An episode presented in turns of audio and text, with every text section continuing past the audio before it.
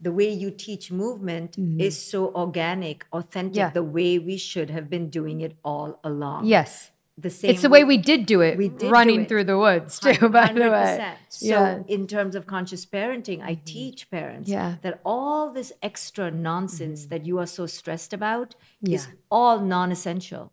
yeah. We have attached to it Yes. as if it's important. Correct. And when you go back to the basics, Mm-hmm. to that this is a life that we get to live, one life in this body, Yeah. to express it however we authentically need to, Yeah. even if it's contrary to culture's hallmarks for happiness and success and achievement. And if we can just keep it that simple, Mm-hmm. Yeah. your child is a superstar Yeah. already.